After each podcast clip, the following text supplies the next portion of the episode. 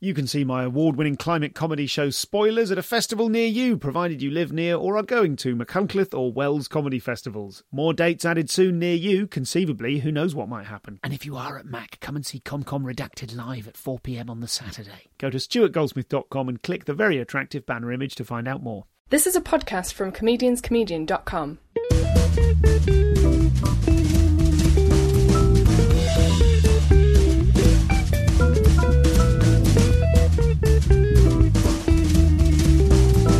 This is the Comedian's Comedian Podcast. Hello and welcome to the show. I'm Stuart Goldsmith, and uh, I record this on the in the final day, the final two days of the Edinburgh Fringe Festival 2017, in which I'm broken, my voice is cracked, and uh, my uh, my spirit, however, remains very strong after an excellent festival. More on that later. For now, though, uh, this is an episode recorded. I mean, it seems like a lifetime ago, but it was uh, only a month at the Montreal Just for Laughs Comedy Festival, uh, at which I had a wonderful time. And thank you very much to Zoe Rabnett and uh, everyone who brought me out there and uh, everyone who made it so much fun uh, and made this recording so much fun uh, as I bring you this episode uh, live from that festival with none other than an exceptional comedian, a political comedian, someone really invigorating to talk to, very, very funny. And um, I think you're really going to enjoy this conversation with W. Kamau Bell. I'm absolutely thrilled uh, with today's guest, so I would like to ask you to welcome, please, with wild enthusiasm, uh, double Emmy nominated comedian, host, presenter, podcaster, and double comedian. Give it up for W. Kamau Bell.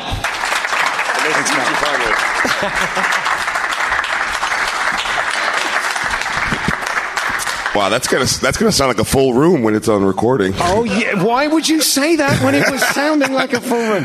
Um, I mean, it's a room that holds eighteen thousand people, and there's nine thousand people here. Yeah, okay. So, I, so, so relatively speaking, Yeah. I've only ju- we've only just properly met. Uh, I saw your show the other night and was uh, struck by not only how tall you are, but how well you fit this enormous chair in which I'm sat like a little kind of leprechaun scamp, and it actually suits you in a kind of Game of Thrones way. No, I feel like this is the first chair I feel good in in my life. How was the show? How was the show the uh, the other night? You've been working at Le Chapelle here at Montreal Yeah. Comedy Festival. Yeah. Where are you in the lifetime of that show? In the life of that material? Uh, I'm probably in the middle of it. I mean, I don't really do as much stand up as I'd like to do, so this is like. Uh, so I probably in last fall I went out on a tour to sort of start putting stuff together, and I was like at that point I was like I don't know if I have anything, and then you go oh I have a few things, so I'm like I feel like I'm in the middle of like there's a couple big pieces that I know are like well I'll be this will be I just need to finish these off, and then like little things you keep working on. Okay. Yeah. Plus I'm topical, so there's things where you're like well this is fun now, but it may not be fun in three months. Yes, I mean, and you're not These people may all be dead, or Yeah, there, well- or there may not be in America. Any, it's all up in the air right now. yeah, yeah, absolutely. I noticed you've got one of the best, well, two of the best Sean Spicer jokes I've heard, and that must be bittersweet. Ah, Uh, yeah. Just when I was, just when I was like, this joke is. Pr- oh man, come on. Yeah. Luckily though, it's it's, it's kind of a like such a cast of characters. You can do that thing that comedians do. Remember Sean Spicer? You know. Yeah. yeah. Well, let's just look back at the last two years of Trump. Here's a list of everyone Yeah, who's yeah, been. no, it's a, it's Yeah. we'll see, we'll see. And you have to just when you write topically, you have to be prepared to let stuff go, even if you don't want to, because otherwise you don't want to be the guy who tells. I remember back in the day. I don't know if you have. This is like so many cross cultural references. I don't know. There's a thing called Taco Bell. We all know that. Okay, there was a in the states. I know it was all over. There was a Taco Bell dog. Uh, his catchphrase was "Yo quiero Taco Bell." And for a while, every comedian in America had a Yo Quiero Taco Bell commercial joke. And I had one. And at some point, I realized I did it one too many times on stage in front of people. And I learned a lesson. Don't be the last guy to do the joke. Oh. what be, the, be the first guy to drop the joke. yeah. What What was the joke? I have you... no memory, and I'm not talking about it anymore. okay, great. Not. I'd rather talk about when I was molested than talk I about was, that. I was trying to trick you into being the last guy to tell the. Uh, Nope, nope, nope. I learned my lesson. so this, for people who are less familiar, for people listening to this at home uh, who are less familiar For with, most of the world. for most of the world. Like the very vast majority of the world, yes. So tell us what are your uh, what are your obsessions as a as a comic. I don't. Okay, I never okay. like to ask. I never like yeah, like, as whoa, a it- comedian. Now we're getting into something. Well, I, um, I never like to ask, but you know, comedians hate that question of just like, so what kind of thing do you do? But you, you're, you are a, you're a pretty obsessive. You're pretty specific about yeah, no, stuff I, I like what I like and I hate what I hate, and then everything else I don't give a shit about. Uh, I sort of like so. I really like writing topically because it's fun. Because if you can get the right topical joke, like so, I write. I tend to write pop politics, but just you know, yeah, generally just current events. So I like writing topically because if you can nail a topical joke in a way that nobody else has, you sort of get feels like the audience gives you bonus points for that. Like when they're like, "Oh, that's yes, that's what I was trying to think about this thing that everybody's talking about right now." So that's one of my obsessions. Uh, and then like making white people uncomfortable, which is weird in a room of this many white people. We'll get to some uncomfortable things later. Thank you, two black people. Uh, There is, uh, there's a third black person waving at you. Okay, could, could you three sit together so I could just look in one spot? That'd be easier.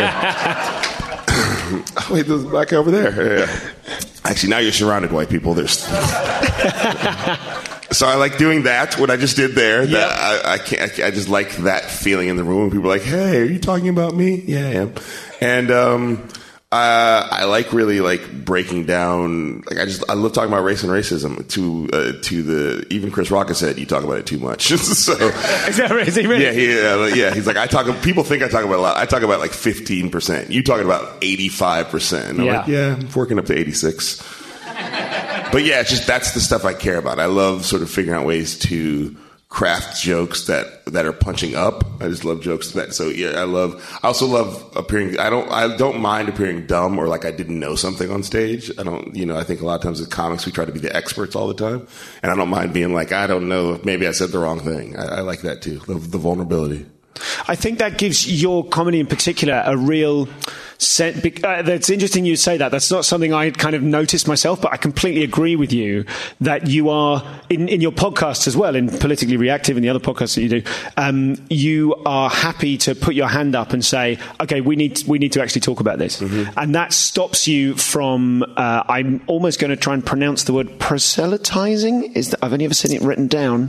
Proselytizing. Proselytizing. Thank you, but I've never used it out loud before. So For a second, I was like, that may be a word I don't know. I was prepared to say I didn't know that word, but I was like, I'm gonna take a shot. You know, there is there is a kind of preaching element to you. There there is a rhythm. You're very good at rhythm and tone and pausing. And your line about the the the uh, a judge being too racist for Alabama. Yes. You know that that is like your. Could you just give us that line? How you? Oh yeah, so it, I mean, it's like it's it's one of my favorite things to do. It's a Norm Macdonald thing where you, the, the the joke is just th- you're not. It's not the joke is sort of it's just saying the thing. There's not Yes. like really a punchline there. Yes. it's just about the how you say it, and I learned that from Norm Macdonald uh, or watching him.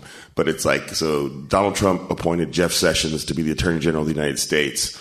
Uh, and it, the whole idea is people say Donald. Some some people like to say Donald Trump's not racist, and I'm like, it's clear he's racist. Jeff Sessions was thought to be too racist to be a judge in Alabama. My voice totally gave out in the middle, but yeah, that's the, you get it. That's the punchline. It's just screaming Alabama, and people go ah. Like if you just say in Alabama, that's not that's Yes. maybe funny, but it's really the fact that I feel like I have to ridiculously push it through, and then I usually do the thing where I tap on the mic. Can you hear me? And I scream it again. So you have you absolutely have all of those gears of being able to you know to corral an audience. yes, But- that didn't work with it. uh, and indeed a table. But you, uh, but you also, as you were saying, with your ability to put your hands up and say, "Look, this is complex, and I don't know the answer." That's Yes. like a really in- interesting. It's a really invigorating combination of skill sets. Yeah, because I think I, I learned early on that people would always tell me how smart I was on stage, and which is one way of saying you're not that funny. that's that's the first thing you, when people just focus on that. That just, such a comedian response. no, it, it is. It's like you're really smart. I mean, you're like real. I love how smart you're on stage. Wish there were more punchlines. Uh, and then I sort of really know that in my life, in the crowd I hang around in, none of my friends hang out with me because I'm the smart guy.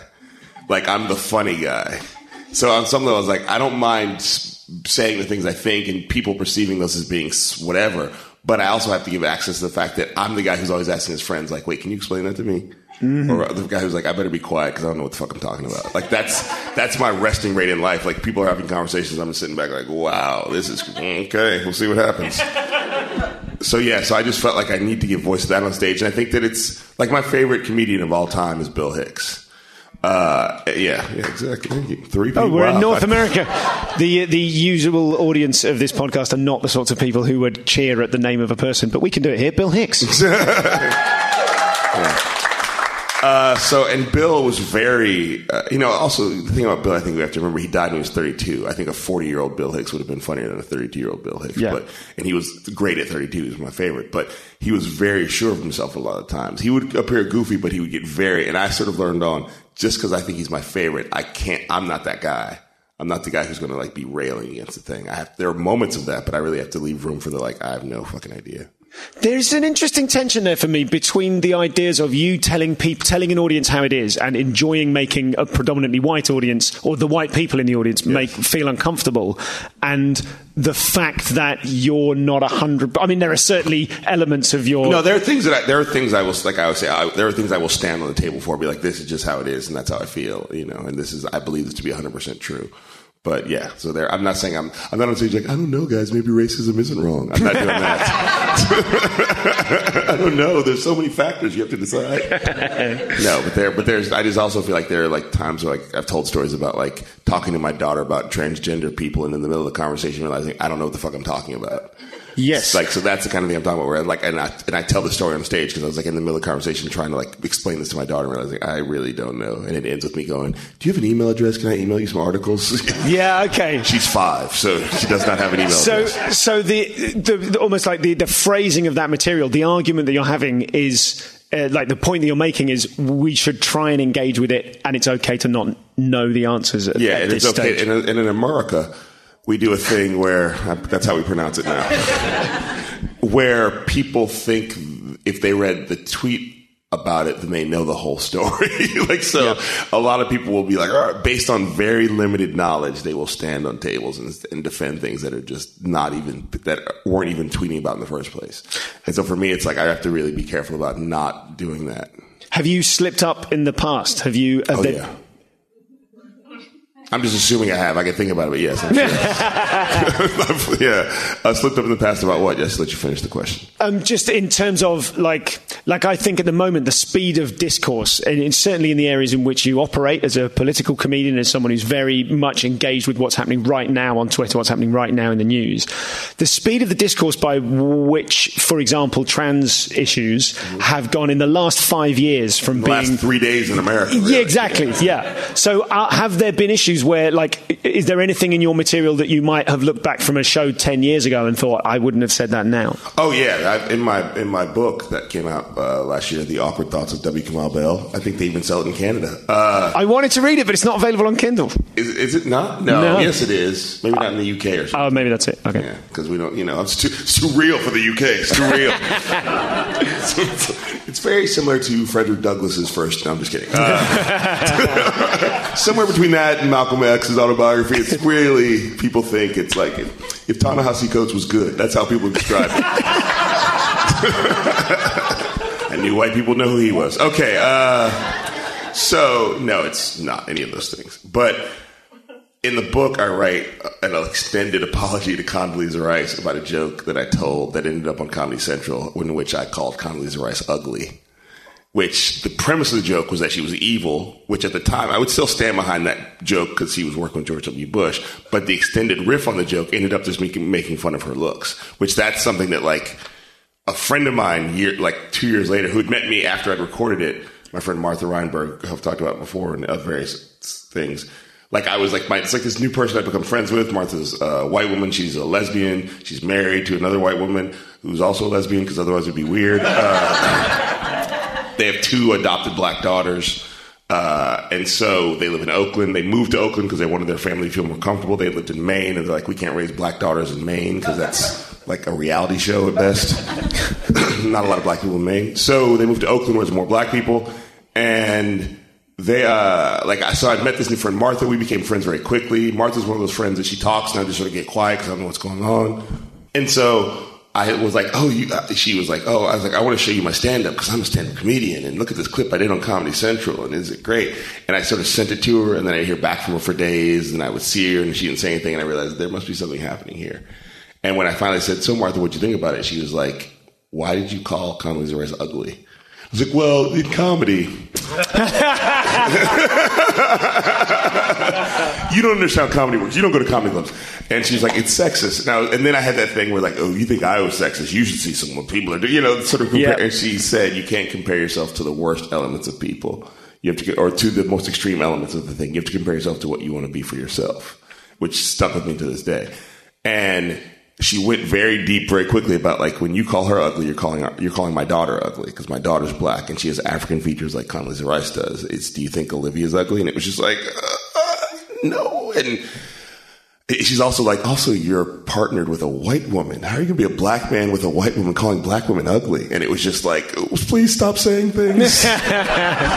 please stop talking. It was really like it was basically like to compare it to Malcolm X. It's the moment Malcolm X is in prison and Elijah Muhammad's ghost shows up. That's what it was. I just felt like I was totally just like broken down, and also then like sort of she built me back up, and it was like. If you want to do this thing where you're on stage talking about racism and ending racism, because I had a one, I've had a one man show and still do about it, you can't make sexism worse. And then it became very, yeah, yeah give it up for Martha. It got the, mm, and Martha's very good at getting the mm out of people, even if I just tell what she did. So, and she, that was the my first sort of inroads into the idea of what inclusion was and what punching difference between punching up and punching down is, and how that and comedians do this a lot. Like you'll be making fun of one thing, but then you make fun of something else as a way to make fun of that thing, and then the thing you're making fun of is actually people are like we weren't even involved in this first thing. Why are you making? Why are you bringing us into this? And those people a lot of times are people that are made fun of a lot. So it's like once again we're being made fun of, even though we weren't involved in the thing that you hated in the first place. And so it became very clear to me that like when I'm in those positions as a comedian, when I'm like railing against like Trump, if I'm going to compare him to something else, or if I'm going to bring somebody else into it, it's got to be something else that's equally worthy of me making fun of. It can't just be like the first thing you think of. Yeah. Yeah. Uh, I was talking to uh, Lisa Traeger yesterday about some of the prevailing attitudes in comedy clubs and in green rooms that she has to work with and deal with, and the fact that there are now loads more women and a lot, I would guess more people of colour, but I've certainly noticed in particular lots more women who are very comfortable uh, as comedians calling out sexism, calling out sexism on stage, calling out sexism in green rooms. Um, are you in a situation now where you are sufficiently woke on sexism that you're, that you're Hashtag woke. that you're like I suppose what I'm asking is when you create new material, if you're aware that it's going into difficult places, are you going to do you have a friend to check with? Do you you know like so as, so, Yeah, as- so yeah, yeah. next time it isn't like hey watch this thing that's already Oh yeah, yeah, yeah. and- I mean, first of all, there's two things. One, things are going to move along. So something I'm doing now that I that I vet and think is totally great in a year or two may easily be like, nope, that's not it. And I think that's okay. I think it's fine. And then if I, as long as I move with the culture, you know what I mean? As long as I move with the with the with the people I, that I think are leading the culture in the right direction. So I think that on some level, comedy is by its nature sort of pinned to its time, and so you can't you're not going to keep up. Like you're not going to, you know, the, you know, take my wife, please sounds horrible now. You know what I mean? Like so, and but yet that's a classic joke of comedy. So I think that like I can't get caught up in that. But there are, I do, uh, yes, I do have a friend. Uh, I married her. Her name's Melissa,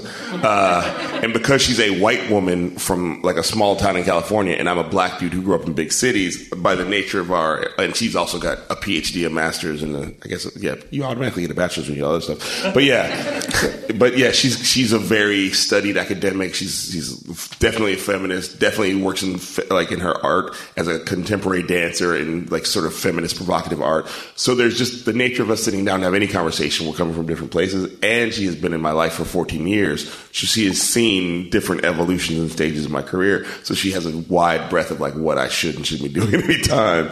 And because she's a dancer, my stage movement is better. So. so I think about that. Like, so there's definitely times. Like, it's funny here at the festival. We went to go see uh, Bumping Mics with uh, yeah yeah with Dave Attell and Jeffrey Ross, and half of the show was me looking at Melissa reacting to them because it's not that she doesn't think things are funny or doesn't think inappropriate things are funny, but she's also got this brain that a lot of people have where she's like deconstructing the thing that's happening. Yeah. And so for me, it was fun to sort of like, I'm, despite what I'm hashtag woke, I can to- Dave Attell is one of the greatest comedians of all time. That's just the nature of the game. That's just how it is. I've opened for Dave Attell way back in the day. I think his the way he uses jokes are just the nobody does it, and I can and and I can laugh at the things that I would not do on stage. Yes. Like I can totally be like, ah, I can't repeat that joke. You know what I mean? Like because I, as humans, and this is the thing I get caught up. There is a duality. There is a thing where you're like, I can laugh at this thing. So having said that, there are times when I write jokes and I sort of start to go down that alley, and I go, is it worth going down this alley for this joke? And there's some jokes I have where I'll be like yeah, I'll take the hit for this one. And then some jokes I'm like, no, it's not worth it. Let me pull out of it. But it doesn't mean that when I sit down to write, I'm I'm only in my woke brain. I'm also in my animal brain. You know what I mean? And part of humor is doing things that people can't predict. And if you're if you're woke and your woke audience is woke and you're always being woke, woke, woke, woke, woke, then it gets really less funny and people start going, You're so smart. so you have to be able to surprise them in the same way and surprise myself and sometimes on stage because I write a lot on stage and I'll say things and be like, oh, I didn't know I was going to say that. You know, and I'll say on stage, I didn't, never said that before because it's just about being in the moment and seeing where your sort of animal brain takes you. So this is Kamau, um, and uh, you can hear how much fun we're having. We'll get straight back to it in just a moment. As I said at the top of the show, I'm in the the, uh, the last gasps of uh, a month long festival here in the UK, so uh, I won't trouble you for too long. I have very little to say that I haven't said on a variety of stages recently, and I think probably next week's episode I'll do a, a proper long debrief and tell you about all the fun things I got up to. I wrestled. Uh, we did Everyone's a Comedian. I'll tell you how that went, and uh, all, all sorts of other exciting things as well. But I'm going to save that until I'm back in the real world. Suffice to say, thank you for everyone that is continuing to support the podcast with your donations. A couple of people have subscribed on Patreon. Uh, you can do that at patreon.com forward slash comcompod. Um, I am a little, I have to say, Patreon is the gap in me getting back to people. I do try and everyone that emails me, info at comedianscomedian.com, everyone that donates via PayPal or Moonclerk on either a one off or subscription basis, I do get back to all of you eventually. I mean, there's a bit of a backlog at the moment, but certainly within the month. Um, people on Patreon, I find it much harder to keep track of. Uh, uh, I get little notifications and they're not immediately clickable and they tend to disappear by the wayside. But do know if you're one of my Patreon subscribers, I value you very highly indeed, and I will make an effort to spruce that up over the next few months, make it a bit more um, uh, contactable. Uh, I will be releasing Everyone's a Comedian, uh, which is the crowdsourced experiment, which went phenomenally well. I'm going to give that away to people on the mailing list. So uh, if you haven't yet joined the Comedians Comedian mailing list, you can do that at comedianscomedian.com, and I will endlessly pester you with up to four emails a year. I mean, normally about two emails a year if the past is anything to go by, um, but you can uh, sign up for that. It's fairly clear how to do that at the website, and in the next few weeks, I shall release everyone's a comedian unto you. Um, probably just in audio form. There is a video, but it was it was quite fun to watch on the on the live feed, but maybe not. Uh, as amazing as uh, as being able to listen to it as if it's a gig. What a lot of fun it was, though. So more on that later, um, and uh, I will talk to you when I'm back in the real world next week. Uh, I think that's everything. Thanks for the donations. I've had some lovely emails, and uh, the Fringe always brings out people who've come up to the show and uh, and have travelled sometimes a very long way to come and see me. So I'm very grateful to all of you. Um, and also, it's just that time of year when everyone in the UK, at least, is thinking about comedy. So lots of you have sent me some really lovely emails, which I will get back to either in person and or on the show. But it'll be it'll be next week's show. I'll tell you at the end of this episode, uh, everyone that we've got coming up, because I am so excited with the backlog I've been building up over the last uh, five or six weeks. We've just got some absolutely incredible episodes coming your way, so uh, I'll tell you all about them in a bit. Thanks for listening. Uh, let's get back to this live conversation from the Montreal Comedy Festival, just for laughs, with W. Kamau Bell.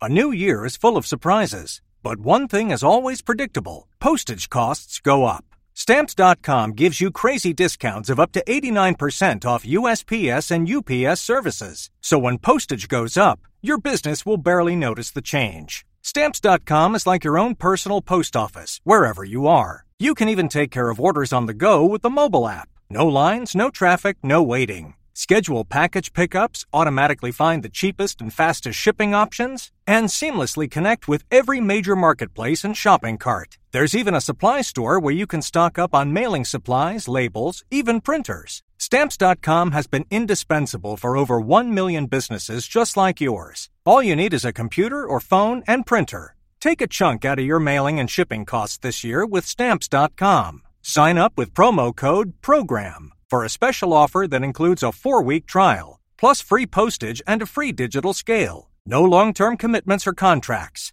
That's stamps.com code PROGRAM.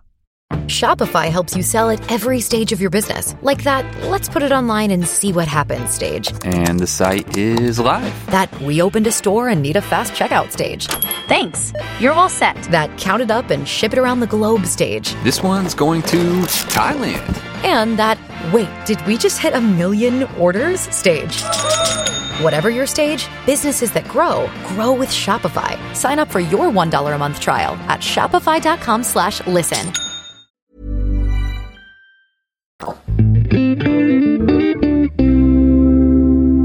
Your ability to make yourself vulnerable on stage or to accept that there are other answers to the questions there that you might not be aware of. Um, I saw a little bit of uh, United Shades of America.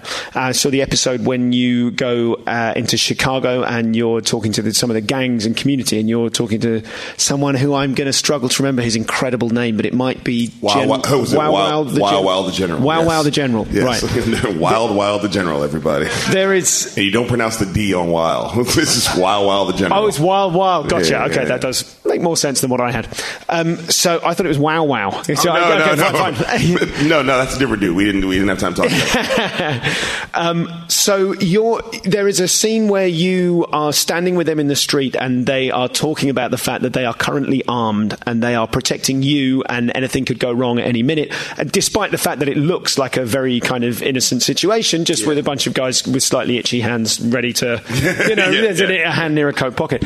And I think in that and in a later section where you are present at a, a meeting of different gang leaders, I, I felt that you were kind of visibly vulnerable, like that you felt not out of your depth as a comedian, but in a new depth as a Out of my depth as a person. as a person. Yeah, yeah, yeah. yeah, absolutely. I don't want to sit here and go, yeah, you were out of your depth. Yeah, no, yeah. But, you know, there was, there, there was a genuine risk happening at that stage. And I think when I approached that show, when I heard that you'd done the show and I was doing some research, um, I expected it to be more of a comedy show than it is. It is Mm-hmm. undoubtedly funny, um, but it is undoubtedly serious and investigative. And I just wanted to talk for, talk to you for a bit about how, the, about the difference between which role you play when you are in, an environment like that making an investigative show that is also a comedy show that you're feeling vulnerable and you want to contribute you want to get on with these people you want them to trust you you also want to try and make humor what's that like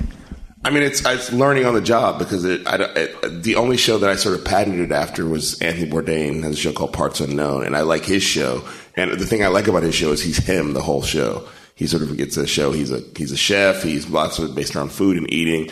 But it really doesn't matter if you like the sh- if you if you like where he's going. He goes to different cities because you you buy in for him. Like it could just be Anthony Bourdain at the hotel buffet for an episode. You just want to be like, this is really interesting because he is the thing that. So for me, the thing that I was doing with the show is like I just have to be myself in all these situations, and, and I am a comedian, so that's a part of who I am. And in life, when I'm not on stage, I will talk to people and say funny things. So I'm more being that guy than I am being a stand-up comedian. But the thing that's great is because the show's on CNN, they don't need it to be more. They don't have a, a standard of comedy they're trying to hit. Like if it was on a comedy channel, they were they were probably like, "This is really not funny." Where you sat there staring at the gang members, looking afraid. Uh, but for CNN, the CNN viewer. It, it's almost like if it was too funny, they would not take it in the same way. So for me, it's like, and I'm not even trying to like, I'm not making it less funny. I'm just being present in the moment with the people I'm talking to. So some of the conversations are funnier because in the moment, that's what it is. And some of the conversations, it's about the fact that like I'm the surrogate for the viewer being like, oh, you're armed with guns. Okay. oh, so I could die. Or when I saw it you know, that, that I'm just being myself. And I really feel grateful that I'm on CNN where they're not, there's, there's never been a note about make it funnier. If anything, sometimes they're like, we had an episode, they're like, okay, you have to pick one of the fart jokes. You can't do both of them. and I had to struggle and go, okay. Like there's those things and you know, but it's, I really do feel like I get to be myself and because this is how the shows work. First season, I feel like the first season was like the mixtape. The second season was like the actual album. Like I feel like I know the show better and now we're in pre-production for the third season. So I think there will be a natural evolution of how I am on the show. And also I'm learning when to be able to be funny with people who are saying serious things and when not to be. You know, so I've learned a lot of times, like we did an episode with Native American people, na- indigenous people of the United States, because you, again, don't call them Native American. They don't all like that. Learning right here. Uh, and it, the end of the episode is me going to. We found out that there was these people who lived on the Pine Ridge Reservation, which is one of the most poor reservations in all of the reservation system. They their son had just been murdered in gang violence, and somebody was like, they might be interested in talking to you today about how hard it is to live on a reservation. And like, and they're like, there's a wake at their house right now. We can call and see if they'll let you come. These people had never heard of me, didn't know the show was in town, didn't know anything. And I was like, "Dude, we don't need to do that. and, but the producer's like, yes, we do. So we called, they said, we walked into their home. There's like that thing that happens where it doesn't feel like a wake because people are talking, but you also can, there's like there's pictures of them everywhere. And we walk into this house with one camera and we sit down and all the people in the house sort of stop talking and looking at us. And we're talking about their son had been killed and how hard life is on the reservation and how the country doesn't, doesn't accept uh, native people and, and how, uh, we just wish things were better even though we don't want to live. It's like a really deep conversation within about 10 minutes. And, and there's no way for me to be funny in this. It's just like I'm just of there to be a witness and sort of there to sort of hold the camera. Like you, you don't just want to see them; you want to see me watching them on camera. At one point, the mom, son, son had died three days earlier. The mom says, "Do you know why uh, America?" It's not. She said, "The white man." Do you know why the white man hates Native people? And I said, "No, why?" And I sat, and there was this pregnant pause, and goes, "Cause we kicked Custer's butt." and the whole room exploded in laughter because we had just gone all the way down into gang violence. My son is dead. And she's like, and she goes, we, and she looked at, she goes, we kicked his butt and they hold a grudge. And then I turned right into camera, and like the cameras are here. I turned and go, yeah, white man, why are you holding a grudge? you got your ass kicked one time.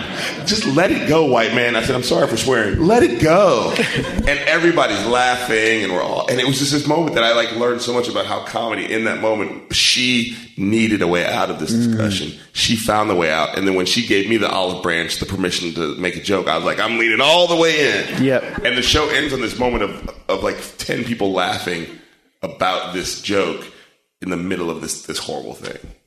And so I learned a lot in that way about like, yeah, we, humor actually is necessary for these situations. One of the one of the gang members that you were talking to at one point, he talks about music, and because they're they're talking about their own responsibilities to their communities in terms of the music they're making, whether it glorifies violence. And one of the gang members says, uh, all music does is well, all you have to do in music, and he, he means that those of them, you know, making making rap music. All you have to do is you tell them what the problem is and you tell them what the solution is. Oh, Are there parallels with comedy, with your comedy, or with what comedy can do? I mean, I, the the thing I think about all the stuff I'm doing, I sort of, I think the thing I realized I liked about podcasting, why I listen to so many podcasts, is is to realize, oh, this is the same thing I think I'm trying to accomplish. You're just trying to make people's dinner conversation better. like you're just like if you aim higher than that, you're really getting into some sanctimonious territory. Like I think that if you can make people's dinner conversation better or the conversations they have in life, that's how you get that's how they then get to the next place. Like if they start quoting the jokes I do and then people go, What was that? And you talk about it, all you're trying to do is make is lubricate conversations. And so I hear from all time with United Shades, people are like, uh, it's me and my mom sit down to watch your show. I make my dad watch it. You know, that's the only time my family gets together. And I didn't make the show for that reason, but I realize what's happening, and this is what I'm being told. They watch the show, and then during the commercial breaks, they talk about what they just saw. And you know, CNN is not as much as the Trump wants you to believe that it's not a liberal news network. You know, I live in Berkeley, California. We don't define that as a liberal news network but it does. But my show comes from a place where I am coming from more more liberal, progressive, whatever those words are Place, And so people who like I get these emails all the time. I'm a 75 year old Alabama living, gun toting, blah blah blah, and I love your show. You know what I mean? Because the way I approach it, it invites them into a conversation they weren't having. Do you feel that you're you are sufficiently experienced and empowered as a comedian that you're like that you're ready for to deal with Trump, to deal with the presidency? Like in the way, like if it had happened ten years ago, Oh, would yeah, you okay, have felt yeah. less able? Oh yeah, yeah, yeah. No, absolutely. Yeah, no, yes. There's. I mean, uh, the, the. I think the thing that's important for me about Trump is I have a couple Trump jokes, but really it's about the whole thing. Like I think it can be really easy to get focused on his. He makes fun of himself. Like there's no like, and everybody on Twitter makes fun of him making fun of himself. And as a comedian. I, I call it's like that. It's like the California gold rush. Like you just start grabbing everything, and then you go, "Wait, I just got rocks." Okay, and so yeah. you have to let other people get the rocks. And then for me, the test is is this saying something new that, that a thousand people didn't tweet? And so for me, the Trump things are very few and far between. I really, I'd rather talk about the whole thing. So yes, but I do feel, I think 10 years ago, I would have been caught up in like just reading his tweets on stage or something, you know, Mm-hmm. something that was like where he sort of is his own punchline. Whereas now it's like you have to find the thing behind the thing. So when you sit down to write, what does that what does that look like? What is your how much writing time do you get when you're putting together a? I know you're a dad I of have two, girls. kids, yeah. six and two and a half. So all my writing is like carrying and walking and watching Doc McStuffins and like in my head, like, man, that thing Trump said, is there anything there? Like a lot of it is sort of just happening in the background, like a, like a computer that's always on. And so there's things that will happen in my life or things I see, and they just sort of roll around in the back of my head. And I've come to accept the fact because I don't have time to write them down all the time. If I forget them, then they just weren't that good. like comics get caught up. I forgot the thing. I just sort of I'm, that may be lying. I may be lying to myself, but I just sort of go, well, I just don't remember it. But really, it's like I'm an only child, so I'm in my head, I was in my head a lot. So I just can things are just rolling over my head, and then before I go on stage, there's like I grab a, like a piece of paper and a sharpie and just write down all the things that I can sort of think of like before I go on stage. And a lot of the writing happens on stage. That's something else I sort of was inspired by with Bill Hicks that you could hear different versions of the same joke because he was always just sort of exploring. Dave Attell's like that too. He's always sort of adding tags and finding new vistas. And so I that's a, I do a lot of the writing on stage. And are there are there gaps in your ability as a comic? Are there certain things that you you like? You obviously have a skill set where you have certain kind of superpowers. You're like, well, I can definitely do that. I can Yeah. definitely hold the crowd that way. Um, are there what what are the the elements that you think of as your weaker points in your in your skill set? I'm not that funny overall. I think that's actually something I would point to. Um, Go on. Is that how much is that a joke and how much? no, I'm not. I'm not everybody's comedian. Like I think that's actually a, a gap in my skill set. I can't go into every room and be like, "Yeah, wait till you get a load of this," because a lot of times they're like, "We don't want that." Oh, good point. Like I opened for Bumping Mics last night. That's not my crowd. Jeff Ross asked me to a couple times. I love Jeff. I love Attell. He said, "I told Attell I asked you," and I suddenly felt like, well, if the Godfathers of comedy are going to ask me to open for this thing, I'm going to go do it. I did it. I sort of did it the, my version of what that is. I got laughs. I got off, but nobody was like he blew Attell and Jeff Ross off the stage, which wasn't my goal. But it's also like I just was like. I did my thing, the crowd laughed, but it's not my natural habitat. And those people don't necessarily, they laughed. I'm not trying to put them, they were there for a thing. I'm not the comedian you can just put into every place. I think Yes. that's a huge weakness. I, saw that show last night, and it was interesting to see, having seen your show at the Yeah. Chapelle a couple of uh, Yeah. nights previously, to go, oh, that's Sean Spicer sperm joke, boom. the, the- the clever, you know, Jeffrey Lord is the Sean Spicer of Kellyanne Conway's, Yeah. which is an incredible line. Yeah, not as well received. that's what I'm Yeah. yeah. And I just sort of went, the thing that I was, my wife was at both those shows, and she was like, that I, she was just like, yeah, you just held the stage and did your thing. You didn't like. There's times in life where I, I would have folded. You know. Did you recently, yeah. did you say when I saw you at the Chapelle? Did you do um, a line about how after the Kellyanne Conway line? Did you? Say, I feel like I remember you saying my wife wrote that joke. Uh, Was I that about? That, was, was or was that about a different one?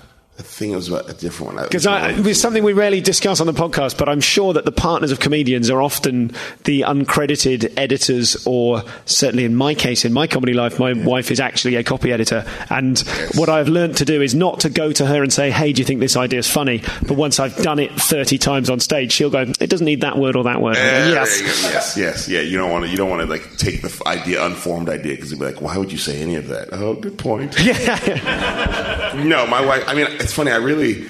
Jim Gaffigan's wife is credited as his writer, like on his specials and all this stuff, and I'm oh, really fascinated by that. And then I realized at some point, like, yeah, my wife's doing a lot more than I realized. And then sometimes I would forget that she'd given me punchlines until what would happen is like somebody would tell me they liked a joke, and then that person would walk away and she's like, "You know, I wrote that, right?" and I'm like, "No," and then she'll tell me we were in the kitchen.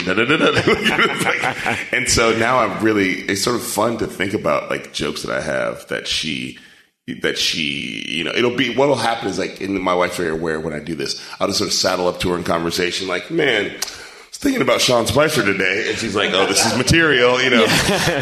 and then I'll be like, "Blah blah blah blah blah blah," blah and she'll just be like, "Blah blah blah blah blah," and I'm like, "Oh, that's good." And then I just sort of walk away, and she and not realize, and then I say it on stage as if, "Oh, I thought of that," like Yeah. as if you know. Sometimes as comics, we take things from other people in conversation, Sure. like because you're not a comedian, you're not going to use that shit. So I sort of do that to my wife, but she's like, "I'm doing those things on purpose. I'm not just a random person who said a random funny thing. I, I'm actually helping your writing process." So yeah, so there's she has several, and then she has jokes that she she's like, yeah, we have to sort of negotiate how I do them sometimes. what what does that mean exactly? Her her mother, my mother in law, is not really excited about being in jokes. Okay. Like my mom thinks it's awesome when she's in jokes. My dad thinks it's awesome. Like my mom's favorite joke that I ever told about her was it shit. And that's the end of the round. So every, every, every British thing is a game show. Uh, so my, uh, my my mom's favorite joke that I ever told about her was a joke about her stabbing somebody in a movie theater. I'm not going to tell you whether it's true or not. and so my mom would like tell her friends, he has this joke about me stabbing somebody in a movie theater. My wife's mom saw that joke and was like, his mom must be so embarrassed. And I was like, no, she tells everybody. and so there's areas of like family jokes where I have to be sort of like circumspect about how I tell them, how they come off. I'll add lines to make sure it's clear that I'm not mad at these, you know, that this is, you know, so there are jokes that like I have to sort of go, "Ah, this is really funny. Can I say it? You know, can, I? and so, and sometimes she says yes, and sometimes she says no, and sometimes she said no, and I said them anyway, and I have to deal with the consequences. And there's sometimes I'm on stage doing jokes, like the other night, maybe La Chapelle said something like, "Yeah, I'm only, I'm not going to be saying that too many more times." Like that. I went, I've gone too far. It's hilarious, but I don't want to have to deal with the consequences. Your uh, your material about raising your daughters and your not just your material, but also in interviews that that I've read about your. Um, your decision or your your confusion as to exactly when to tell your daughters that racism exists or that race exists. Well, race they know because it's fun to talk about race because race is like, you know, you can talk about like America's first black president. That's race, you know, or, or like uh, America's first self-made woman who was a millionaire was a black woman. Like that's race. Racism is stuff that's hard, yeah. And so my six-year-old is aware of the racism discussion because when she was four, we really entered into it. Luckily, there's now you go to Amazon.com and go racism books for kids. so you can do that, or you can't do you that. can do that. You No, can. I did that. So Okay. I, I did like books on racism for kids, and it's like there's a, a kids book about uh, uh, about Harriet Tubman. Uh, you know, like a, kid, a biography of Harriet Tubman. That was great.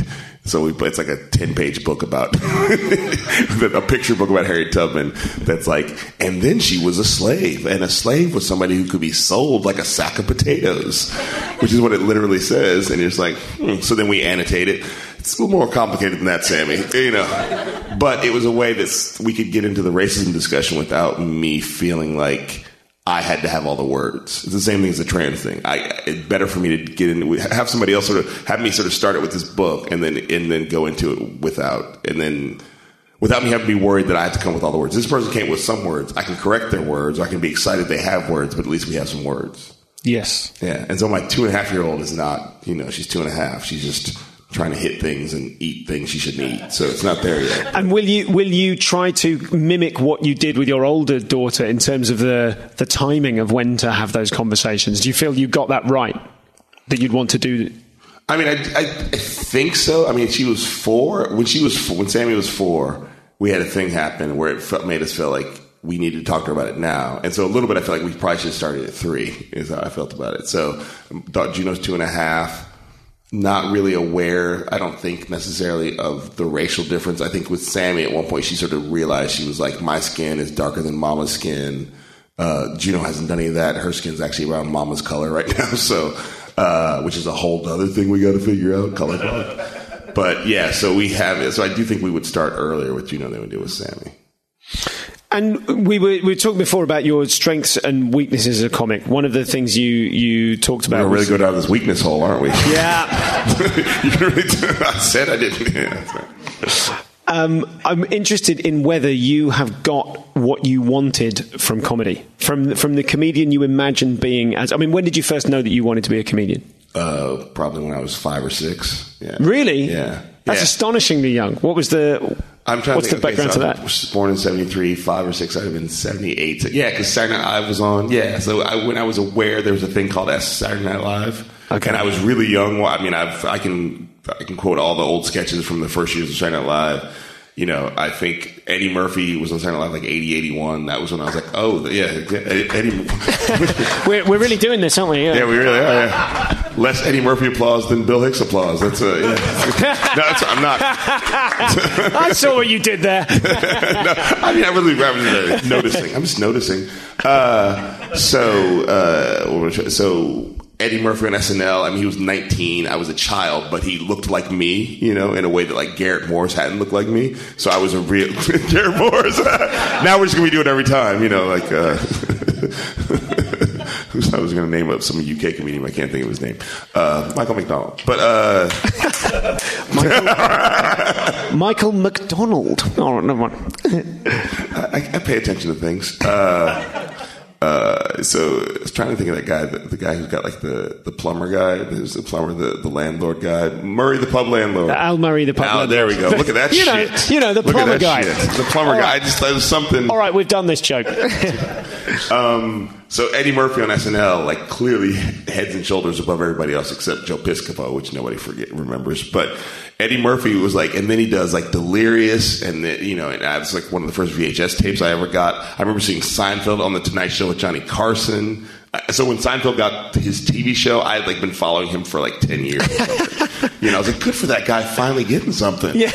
Hope it works out for him. Uh, he was number one on the Forbes comedian list yesterday. Uh, so, you know, like there's all this, like I was just a, I was at the same time that every other black kid my age was obsessed with hip hop, I was obsessed with comedy. Okay. Yeah. And and what did you imagine getting from comedy, and and did you get what you wanted? I I, mean- don't mean in terms of like material. I was going to say, yeah. No, um, I mean, part of it is that there's a star and fame and all that kind of stuff. You can't really go into this without uh, wanting some of that. Not everybody's Daniel Kitson. I keep I keep rolling with these, uh, but yeah, you can't. That's in there because it is about being famous and being rich. You know what I mean? So there, you, I'm not going to try to say like it was all the artistic thing. I think this is the, but it was about wanting to be a comedian. I mean, in some level, I think when I started, I thought I was going to be. Well, no, I know. I thought I was going to be even more successful than I am now. Like I thought, because I my I was basing it on the Eddie Murphy model. Yeah. so, so, like, like I thought, well, I'll do that, and then I'll do some movies. Well, they'll just hand me a script and say improvise, and I'll just do that. And so I, so, um, but, but I, and so yes, in some level, the kid who thought he was going to be a comedian, no, I'm nowhere near as I didn't get out of comedy what I thought I was going to get. But the grown up who sort of grew into it, sort of understanding how it works and what, actually what I wanted to say and how, and accepting the fact that I'm not everybody's comedian, being totally okay with that, I feel fine. I feel, I feel really, this is going to sound pretentious, but I feel really blessed for where I am considering how long it took me to get here and where I came from. okay. When you said when And I know. it's pretty North American around here. Yeah, yeah, yeah. and I and I mean that in a, as non secular way as possible. I'm not saying that any sort of like, but I mean, I you know we need to have that discussion too. But I just really feel like there's a sense of being like it. 10, 12 years ago, I came to New Faces, 2005. I fucking ate shit. Like I didn't. I, I came here without a manager and agent. I left without a manager and an agent. I was in the bar doing laps. Nobody ever stopped me. Yeah. Just for the sake of anyone who may be listening to this who uh, may one day come here and do new faces and eat shit, what was what was that like? How did you cope with that mentally? Like when you've got, you know, you're finally doing the thing you've wanted to do for 30 years. You're at, you know, you're at one of the, the pinnacle points along the way. One of the opportunities, one of those moments where the world goes, well, it could be now. Yeah, and I was also not as new as the other new. I was like 32, so I wasn't like you know everybody else is 25. So I was. I felt like I had just gotten in, like under the wire. And so I sort of assumed again, like, oh, I'll go do new faces, get a manager, get an agent, move to LA. Told people in San Francisco, yeah, I'll be moving to LA soon. So you know, you guys, you can have my spots. Uh, and so, and then to do to in the like two minutes into your like I don't know five or seven seven minute new face to go oh this is not going well.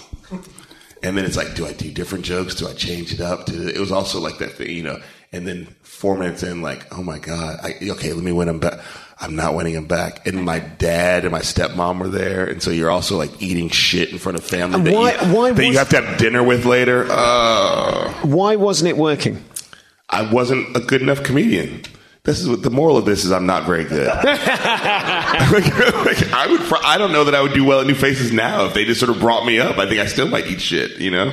Uh, as I, the thing about me, and that I've learned this, and it's not a good way to be. I'm not. I'm not a good short set comedian. I don't do a Yeah. lot of sets on TV. I, you know, I did the gala the other night, and it drove me fucking crazy. You know, it, in fact, tr- like when they offered me the gala, they said you can do a bunch of hour sets. You can do your podcast and you can do the gala. I was like, can I get out of the gala? like, and that, that's not something that people are supposed to say. They're like, yay. But Sure. was- yeah. So what? So in, you were backstage before that gala, having when you said drove you crazy, like you were planning what material to do. Do you have? A, do you, are you able to look at your uh, your hour and go, okay, these are the most gala friendly short bits, or these are the bits where I can get myself across in a short time? No.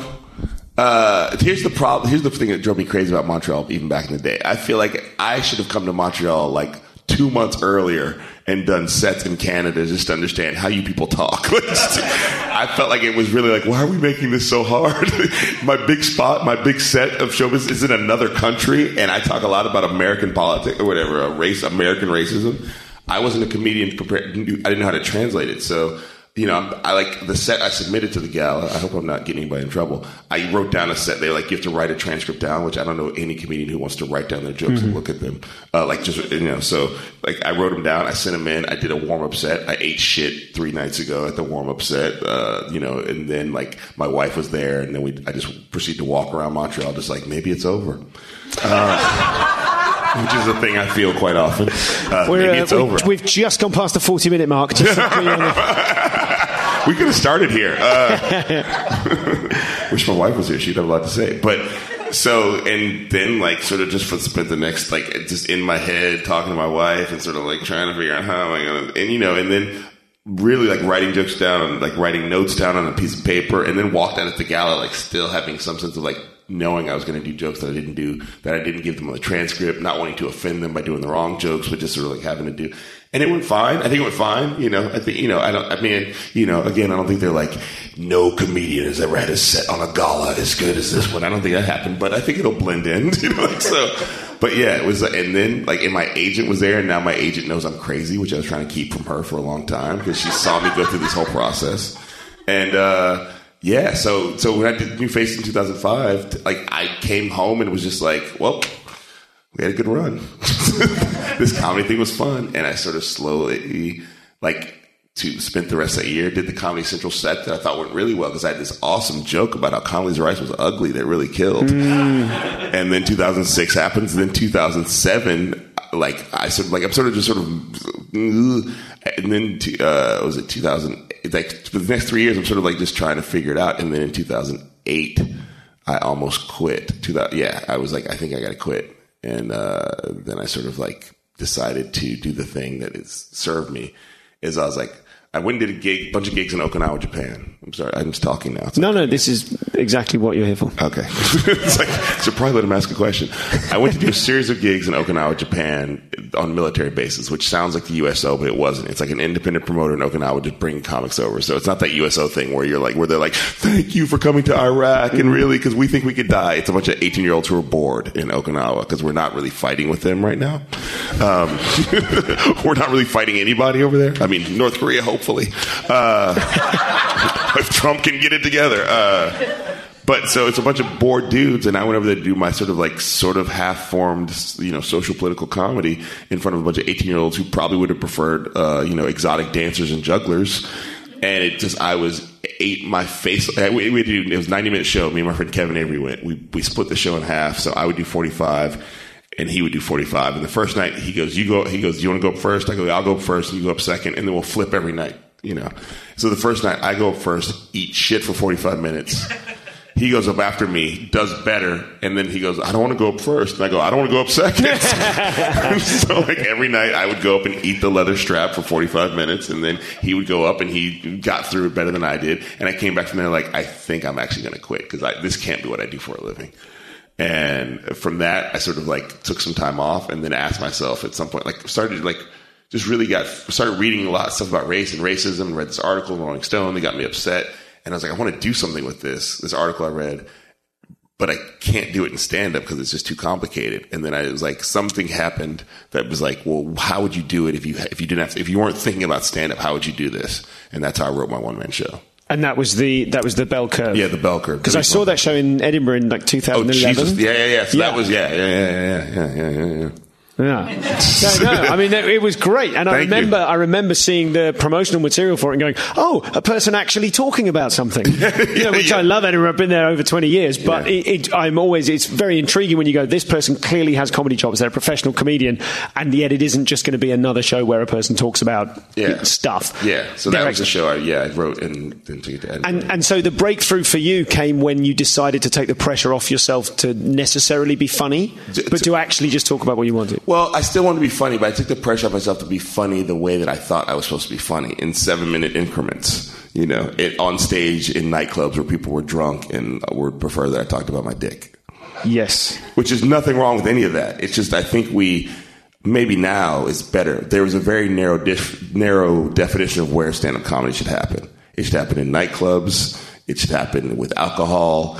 Uh, it should happen in short bursts, and and there's only these subjects you should talk about. You should talk about a very limited range, and you should keep changing topics every few minutes. You know, Yes. like I think that's the definition of where of where how stand up comedy happens. It's like we don't do that with other art forms, and I think it's changing a little bit. But still, there's a sense that if you're a comedian who doesn't go through the comedy club system, that you're not really a real stand up comedian. Yeah. where it's not that way with like you know, uh, like there's lots of different types of jazz. You don't have to go to the same clubs. You know. I wanted to ask about where, what you would like from the next 10 years. both, both kind of in terms of like uh, professional achievement and in terms of continuing to improve. What, what, you know, what, like artistically, artistic satisfaction. I mean, I really would like to make a. I've done I've done a series of albums, and I did my first special year. I would like to make a stand up comedy special that felt somehow definitive of my voice. The first one I did, I thought I would like to make a whether whether it broke through the way other specials break through. I would like to make a special that felt like there it is. You know what I mean? So Yeah. like, and I think that requires me having the time to really put into stand up. And I've still split between other projects, so I really would like to make something that felt like a definitive statement. I really believe in the fact that comics should leave behind a body of work. You know, uh, that there should be like you know that thing with George Carlin where he's like there's just like you know, 10, 15 specials or.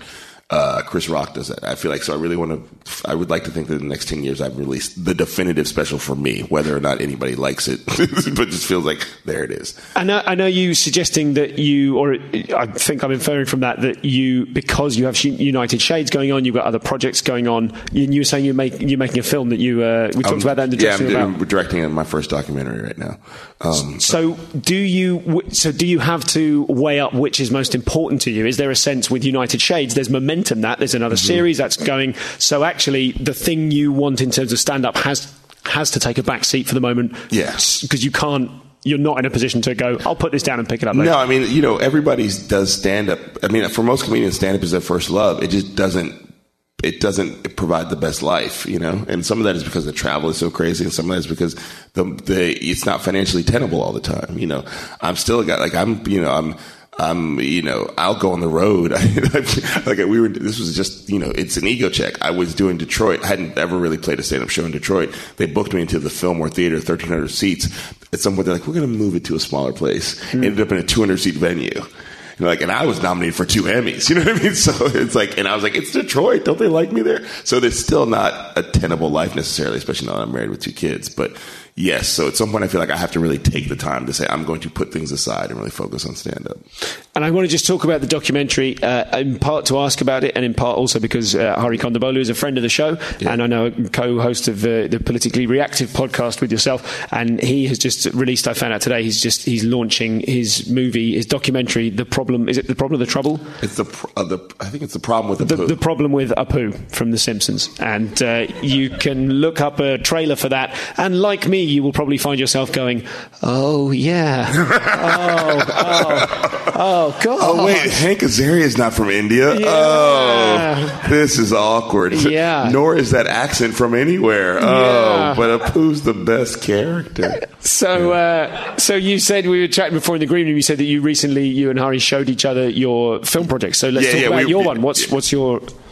Uh, I can't talk about it. Oh, you can't talk about I it. Okay, talk about. Talk- let's talk about Hari's. You Let's tell talk us, about it, yeah, tell yeah, us yeah. about. Tell us how you, you. You said you kind of gave each other feedback. We both like we both. I was in New York, and so I was like, "Do you want to see some of my? Do you want to see the latest cut of my film?" And he's like, "Yeah." And I was, he's like, "I'll show you mine." I was like, "All right." And so we. This sounds weird. So we go to our hotels to show each other each other's, and uh, and we both ended like, "Oh, yours is so much better than mine." Like, so he's really the Apu thing is going to if it gets seen because that's the problem in the current era. Things have to get seen is going to really it's it, it's going to make lots of white people uncomfortable, which, as we talked about earlier, is my favorite thing to do. Sure. So, but it really like question. It really like is a very direct question. Of like, is this okay? You know, and the thing, and you know, and you see, I would recommend seeing it. You may think it's fine, but it is certainly a provocative and very funny. And he has a, and it's about the idea that Apu is voiced by Hank Azaria, who's a white guy, and he has like this, the former Surgeon General, who's an Indian American, is in it talking about how he feels about Apu. Aziz Ansari is in it talking about how he feels about Apu. Like all the most premier people, Indian Indian uh, Americans and some British people,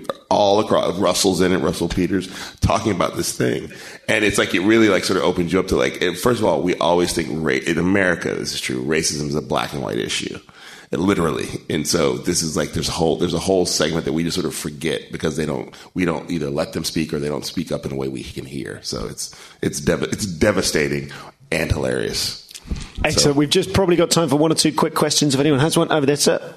I'll just need to repeat it for the sake of the recording. Go ahead. So, for the Masters of Comedy panel, which you did here at uh, Just for Laughs in Montreal, um, you mentioned that there are other comedians you would have liked to introduce, such as Robin Williams, but he had passed away. So, which other comedians would you have? Who would you have? Uh, who are still alive? So we know you like Bill Hicks. We know you like okay, okay, okay is this just who else do i like that you would have liked Oh, to oh. interview for Masters of I'm a, Comedy. I, uh, I I love Marc Maron in a very profound way, even though he's a very broken person. Uh, what is it that? What specifically is it that you love profoundly about Maron? that he sort of lays himself bare and but is able to pick up the pieces and create a thing for your enjoyment you know like because it, it's not enough just to be like oh like you have to be able to like put the pieces together in a way that is comedic it can be cathartic as a subset of entertainment so i think that and i also think that mark inspired me like early on like if you don't have to make it when you're 22 and mark has been around forever but the fact that he was able to chart his own path has always been very inspiring to me and also he's a guy and we talked about this last time I on his podcast that I, I've, I've called a couple times in my life when I needed some good advice and he has always picked up the phone so I would love to I would love to interview Marc Maron properly but I don't know what's going to happen Thank you very much for your question. Any others before we wrap up? Oh what Oh, I sorry, I alluded. I think this lady is alluding to the fact that earlier I alluded to the Sean Spicer sperm joke, Yes. and uh, I believe you're asking for it to be performed now in, in a in a non-gig environment in front sitting of in a chair cold, calm. in front of 9,000 people so I'll say it in a very sort of like I just uh, Sean Spicer seems to me like he is composed of the bare minimum amount of smir- sperm that it takes to make a human being. so that when the I love the way you threw in the deliberate sperm there to just so yeah. that it would take the momentum out Yeah, and we could analyze yeah, it. yeah, yeah. good. That's very pro. yeah, that's that's basically a joke. So the sperm's just like mm, it just barely touched the egg. As it, like a weak high five that's all fingers. and they're just like, I guess that's enough. Let's try to make a human being out of this. That's how we get Sean Spicer. He did better last night at the Bumping Mics show. Yeah. They were like, sperm! Yeah, yeah, yeah, yeah. we, we can do that. Uh, any others? Any one final question? There's one over there. Yes, Arby. This is from Arby, a comedian and uh, producer from Belgium. Um, and uh, is there a particular, uh, what was the question, like a, a blueprint or a, a particular approach as a non-white comic for making racially related comedy? I think you have to decide what you want out of the response from the joke. I think you have to decide: Do you want people to like laugh? Like, you, are you trying to invite them into understanding? Or are you trying to challenge them into realizing? You know what I mean? Like, I think that you have to really decide, like, which because sometimes. I do want a joke that makes people go, "Oh my god, I didn't realize how similar we were." And sometimes I want to be like, "Oh my god, why would you say that?" You know, you have to really, I think, you know, going into the joke, and those can both elicit laughter, but it's different types of laughter. And sometimes it's the laughter like, "Holy shit, I never thought of that." So I think you have to really decide what you want, what you're trying. comedy is just a communication device. I mean, I think that's really at its base. It's just it's just a way to communicate. And the thing is, with comedy, you know people are understanding you when they laugh. Doesn't mean they agree with you. It just means they understand what you said. So for me, it's like that's a part of it. Knowing what am I trying to communicate to this person, and a part of it is how do I expect them to react from this. So you're not just like throwing them out there like seeing what happens. You know, you're sort of like when you start in comedy, you are doing that, but eventually you have to be sort of you know target shooting. You know. Thank you very much. Excellent question. Excellent answer. Ladies and gentlemen, we've got like, okay, we've got 30 seconds. Go. Do you, are you influenced by Richard Pryor? Do you have any influence from him? Did I mean, Richard Pryor was a part of like the wallpaper of black people when I grew up. So it was just like Martin Luther King Jr., Richard Pryor, Motown. so it's all in there somewhere because it was just a part of being black in America in the 70s. I remember my mom had a Richard Pryor record, Bicentennial Nigger uh, that that said nigger on the cover. So like, this is for grown-ups. I remember one day I kept telling my mom, I'm going to put it on the record player. And she's like, no, it's not for you. I'm going to put it on the record player. When she's like, go put it on the record player. And I just remember putting on the record player and whatever he said within like 15 seconds, I was like, ah, and I turned it off. Because it was like, this is not for me. I'm not ready. The thing that I take from Richard that I don't do as well as he did is the vulnerability. Like you have to be, the thing that he, people uh, like, uh, like think he's great for the profanity and the, like the street tales, but it's really, I think the vulnerability is what set him apart. So I try to, try to lean into vulnerability. Thank you very much. Ladies and gentlemen, please join me in thanking W. Kamau Bell. Thank you. Thank you.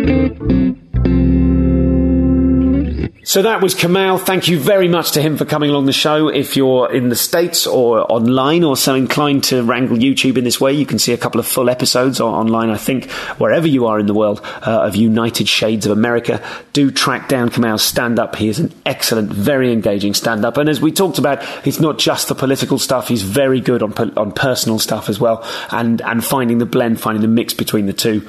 Um, it, a real pleasure to talk to him. And uh, I look forward to seeing what he does does next. He's he's one of those people who, I mean, I, I first saw him doing the, the W. Kamau bell curve, ending racism in one hour at Edinburgh, maybe as far back now. What was it, 2011, something like that? Um, and some of the people. Oh, I mean, this is a, a perfect segue so exciting to see someone at a festival and then years later catch up with them, see what they did next. Um, this year, I have seen so many excellent shows here. I mean, I've been very, I've had to be necessarily the Boutros and uh, and the missus have been up here uh, with me the whole month and living in a, a, house seemingly filled to the brim with toddlers. But um, uh, I have managed to see a small number of very specifically chosen shows, including people like Julio Torres. Have a look at his have a look at his Tumblr, Space Prince Julio, or some of his videos online. He writes for SNL, and uh, he also is a phenomenal and very accomplished very, I mean, he's forged out of willpower. I can't wait to bring you that one.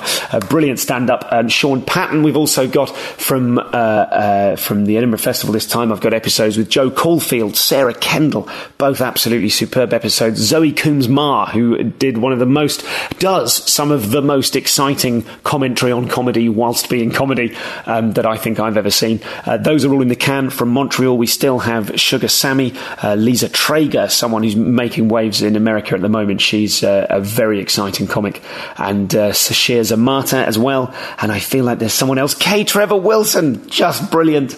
So I'm coming back to you with, uh, and, and of course Anne Edmonds, which I still not got round to from uh, releasing uh, from Melbourne earlier this year, and maybe even someone else from Melbourne. I can't remember who, but maybe someone else. And then Joe DeRosa from last year's Edinburgh, the, the missing episode. I've tracked it down and it's coming your way soon.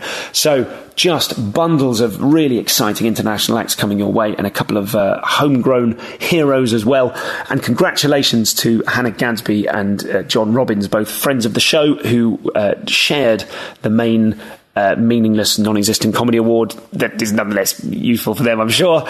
Um, so congratulations to them with a with a general kind of uh, come on, guys, there's no such thing. But uh, but um, I'm very pleased to see so many excellent shows get recognised, both in a quasi-official capacity and just uh, from people talking about them in the street, because it all means the same, right? Right.